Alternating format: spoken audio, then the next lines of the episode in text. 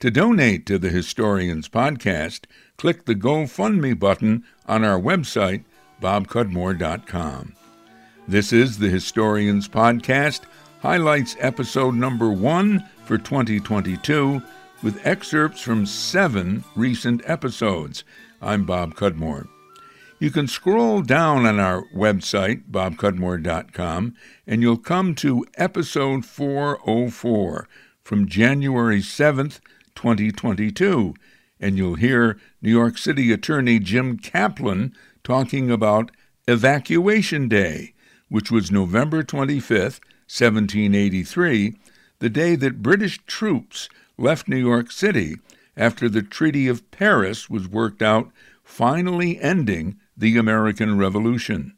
By the morning of November 25th, 1783, it was decided that the British would leave and Washington's army would march down Broadway to take control of the city, which he, of course, never had been able to take control of during the Revolutionary War. Uh, he signaled that he would not enter Bowling Green, the site of the original Dutch fort in lower Manhattan and the historical center, uh, unless the American flag was flying from the flagpole there. Mm-hmm. So this was, uh, you know, quite a ceremony. Uh, uh, and uh, uh, what happened was the, the British Union Jack, the British flag, was flying from that flagpole at Bowling Green. And the idea was the American advance guard would take it down. Uh, but there was a problem. The British had greased the pole in one uh, act of, some say, act of ill grace. So it was virtually impossible for the American advance guard to pull it down. Uh, and Washington wasn't going to come into the city unless when the British flag was flying. So this, in a sense, put a monkey wrench in the whole ceremony. Uh, but however, I, John Van Arsdale, a young Continental soldier, bought cleats from a local hardware store, climbed the flagpole, shimmied up the flagpole with his cleats, and removed the British flag. Uh, and an American flag with 13 stars and stripes was flown in its place and everybody cheered. This was, in a sense, a great uh, symbolic victory for the Patriots, a final symbolic victory.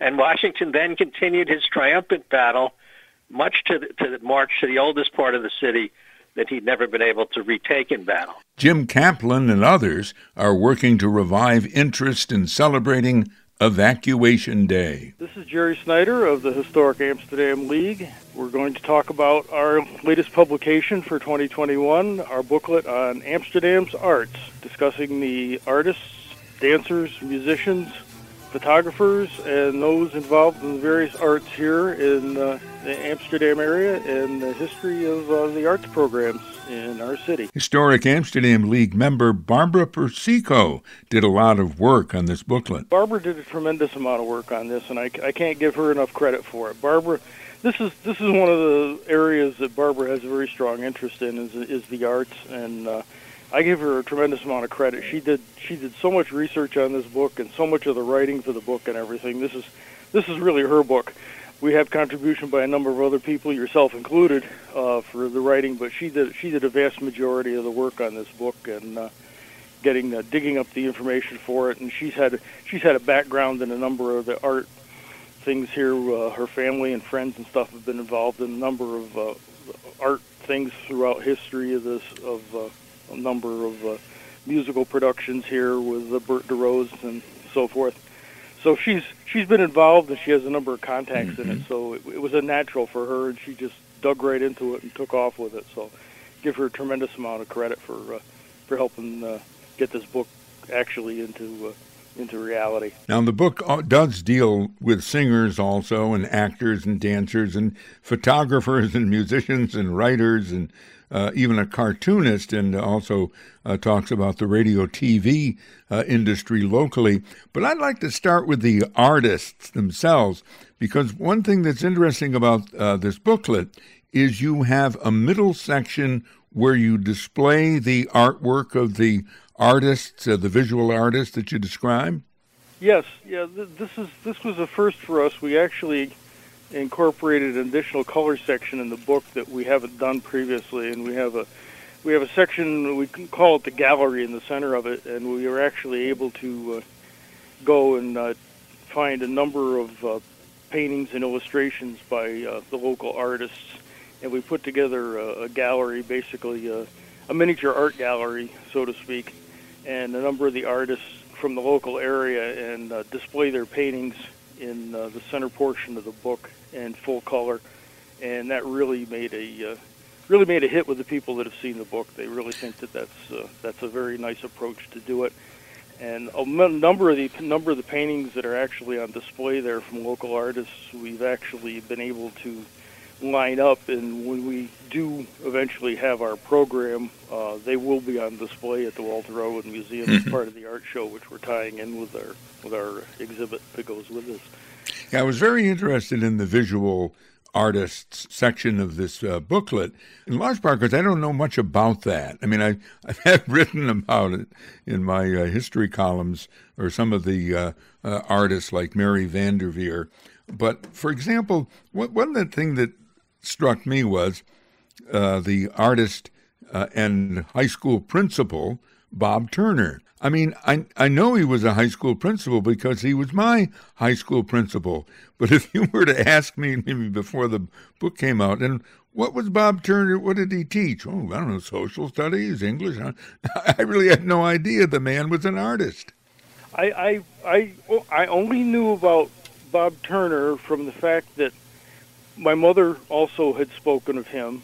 Obviously, my my mother uh, closer to your generation going to school. yes, Bob. she is. And yeah. uh, she had talked with him, and my mother was was very interested in art too when she went to school, and she always used to talk about him and how he had uh, helped her out with with her interest in art when she was in when, in high school. That's Jerry Snyder of Historic Amsterdam League. My name is Devin Lander. I'm the New York State historian, and it's an honor for me to be a guest on the Historians podcast. I think probably the most important thing that I'm working on right now is related to the 250th anniversary of the American Revolution, which is coming up very quickly in 2026. And we have been working on planning and the creation of a commission at the New York State level. Uh, and I've also been working with America 250, which is the national commission and organization tasked with commemorating the 250th at the federal level. Being a, I don't know what, a stickler for some kind of detail, I kept thinking to myself, well, what do they mean by the 250th what? So it sounds like what we're uh, commemorating is the Declaration of Independence, uh, 1776. Yes, well, that's somewhat up for debate. So the Federal Commission, again called America 250, is essentially commemorating the Declaration of Independence, 1776. So their main focus is going to be on 2026. Now, many states, including New York, are looking at commemorating the entirety of the Revolution, so 1776 to 1783 and in some cases, like New York again, and Massachusetts is another example, are even beginning their commemoration uh, a little bit earlier. So the commission uh, legislation that has uh, recently been signed by the governor actually begins the commemoration in New York State in 2025. So that would be 1775. And there's many debates as to uh, should we start earlier or should we start later. Um, but um, I, I think that's a good uh, it's a good uh, uh, time period to focus on, and um, obviously. Um, you know, including ac- actions leading up to the Declaration of Independence, and then, of course, in New York, we have so many relevant sites and uh, battles and uh, entire campaigns were waged during the, the Revolutionary War itself. There's many things to talk about uh, uh every year, really, going from 70, 1775 to 1783. February 20th of 1922. Kolin Hager speaking. This is radio station WGY in Schenectady. W for wireless, G for General Electric, and Y for the last letter in our city. The Alexanderson alternator, invented in Schenectady under deadline pressure by General Electric scientist Ernst Alexanderson, made possible the first voice transmissions over wireless in 1906. These broadcasts were made in Canada. General Electric Schenectady Shop received an experimental land radio license in 1913. Broadcast experiments were conducted in 1921 in Schenectady, and WGY signed on February 20th of 1922. Our references tonight have primarily been to the time when GE owned WGY. GE sold the station in the 1980s. WGY was the first radio station to solve a major criminal case, the 1923 kidnapping of Ernst Alexanderson's six-year-old son. Alexanderson's inventions made early radio possible. When his son was kidnapped, the inventor pleaded for the boy's safe return over WGY. The broadcast was heard by Bert Jarvis, Thousand Islands, over 150 miles from the station. The child's description fit that of a boy brought by a man and woman to the summer cottages where Jarvis was caretaker. Police were called, and soon young Werner Alexanderson was returned to his parents. Radio Broadcast Magazine carried the headline, Radio repays its genius. Radio rapidly changed the media landscape in the 1920s. Within 10 years of WGY's 1922 sign on, radio was entertaining and informing a national audience. Irma Lemke Kroman, who used the on air name Martha Brooks, became an actress in WGY drama productions in 1931. She was a major personality, writer, and director on WGY during the Depression, World War II, and the post war era. During the war, for instance, if I would walk down the street, people would walk, run out of stores and hand me a bunch of money and say, buy me some bonds. I didn't know who they were. They trusted me utterly and completely. It was a very interesting situation, and I had to fulfill that trust. And I did it to the best of my ability. No one can ever know what WGY meant to the people of this area during the Depression years. One man's family. Because they didn't have money to go anywhere. And they hardly hardly had money to, for food at times, you know. But they had WGY. And that meant a great deal. This was an anchor. Sure. Pieces of copper and bits of steel, needles that flicker and tubes that glow, antennas strung from towering spires. Modernist magic, radio. From it came the news. From it came entertainment. From it came education. From it came hope. Because when Roosevelt became president, it was over this station that you heard his. The only thing we have to fear is fear itself. Speech. This is one of the things that our station did. We have always stood as a kind of a giant in this area at WGY. Uh, I remember when Pearl Harbor came. It was our station who broadcast the first notice of that in this area. We interrupt this program to bring you a special news bulletin. The Japanese have attacked Pearl Harbor, Hawaii by air, President Roosevelt has just announced. And I was so stunned. I was at home. And my first in, uh, desire was to get to the station where I knew the action would be if there was going to be any action and to help. But here in this area, it was our WGY who told people of this. GY was the carrier of all of this in this area. In times that were bad or times that were good, people turned to WGY for the information they wanted. And we, people who were here, were the people who were part of their families. We were like cousins, aunts, uncles, relatives. They really lived with us. WGY News anchor Mike Patrick recorded scores of podcast interviews with WGY veterans. The podcasts, called Wireless, can be found at WGY.com. It's also been publicized on Facebook.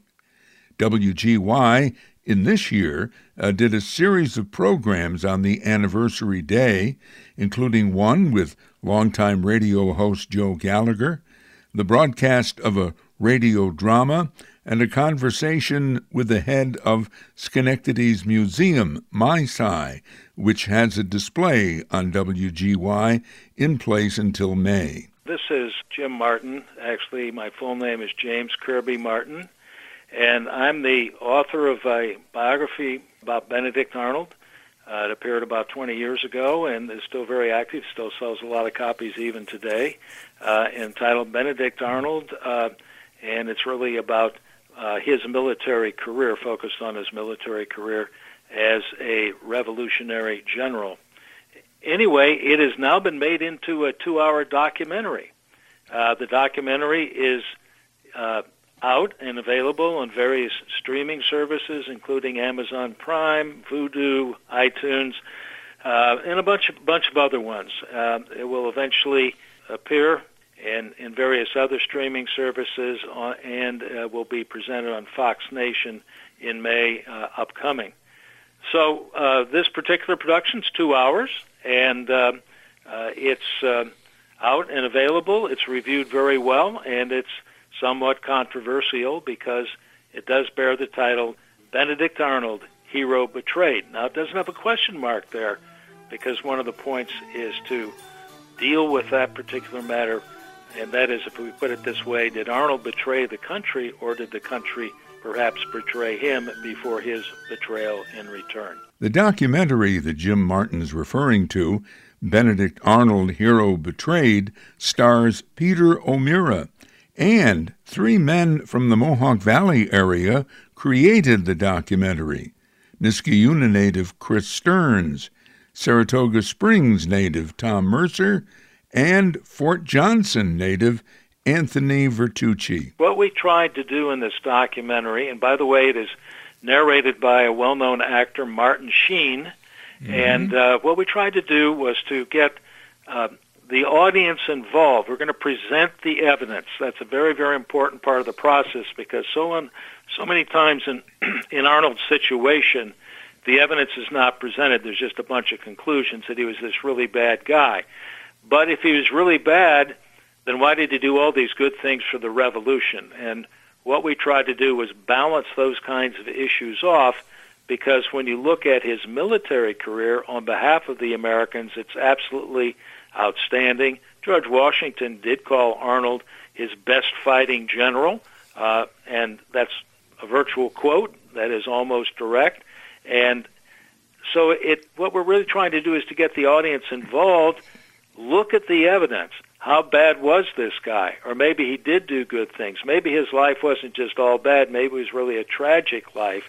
These are the kinds of questions that we try to raise, and we ask the audience to look at the evidence, study the issues, enjoy the film because it's meant to be entertaining, and at the same time, it's also meant to be very honest uh, in the portrayal of this very, very controversial American. One, let me add that the Benedict Arnold name is one of the best known in American history. I once saw a list where he was among the top, what was it, five or 10 mm-hmm. best known names in the history of the United States, and uh, so it's not a it's not a a, a subject of little consequence. Actually, it's a subject which is uh, really, in many ways, at the heart of understanding not only Arnold, perhaps more broadly, uh, the realities of the American Revolution. Hi, I'm Peter Betts, a former county historian and former uh, Gloversville Leader Herald uh, correspondent, and we're going to talk about a number of things related to local history today. And we're going to start off with a discussion about uh, a recent, uh, very happy success story about how we got a grave marker for a veteran whose grave had no marker. Peter Betts is also a member of the Town Council of Perth and president of the Perth Center Cemetery Association.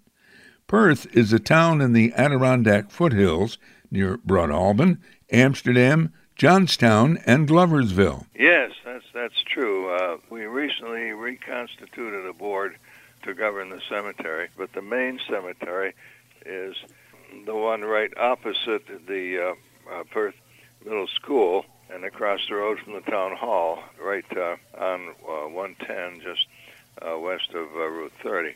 And oh, it's on Route 110, and it's called the Perth Cemetery in general. Well, the official title is Perth Center Cemetery Association. You found a veteran, and maybe more than one, had been buried in the cemetery uh, but without a headstone. How did you find that out? It was by accident, actually. We were in the cemetery last, early last fall. We were cleaning up and you know sweeping up, and just a group of us uh, volunteers. And uh, one of them happened to mention as we were passing by, and they just said, "Oh, there's uh, such and such's grave, and he doesn't have any any monument at all." I said, "By any chance is he a veteran?" And the other person said, "I believe he is." So I got on the computer and I looked him up and discovered that yes, he was a veteran. The whole family was uh, were Perth people in the previous generation, and uh, also in his. My first concern was he deserves a gravestone, either a stone or uh, one of those uh, uh, brass markers uh, or those brass plaques that you can get. The uh, federal government will give either one, whatever they choose, either the regular standing erect stone or a brass marker for any veteran that has no grave marker, which Hmm. I knew, and I kind of thought most people knew. Apparently, a lot of people don't. When I made contact with uh, the daughter of this gentleman, I asked her if, when he was buried, uh, had not the funeral director told them, you know, that they were entitled to this, and. Uh, she said no. They the family knew nothing about it at all. They didn't uh, have surplus money to come up with one, and it had bothered her. She said for a long time. I managed to find her using uh, the newspaper uh, index, uh, FultonHistory.com, that you're familiar with, Mm-hmm. and uh, uh, got a phone number on her and called her up, and we just took things from there. The stumbling block, I would have done it myself, uh, but the stumbling block was that we had to have a, a death certificate, and the only people who can get a death certificate are, are relatives. Uh, I, I needed to find a relative, so uh, that's how I stumbled around and finally managed to find this lady. And uh, I don't know if you want names mentioned or not. Well, how about just the name of the, the veteran? I uh, Uh, his, yes. Uh, what is his name? His name is Howard Forgette, F O R G E T T E. Mm-hmm. Uh, he served in the U.S. Army uh, in uh, Korea from 1956 to 1958. He was a welder in uh, GE for most of the rest of his life. A good deed done. Peter Betts also has word on his podcast of a program on immigration being done at the Fulton County Museum, which is located in Gloversville.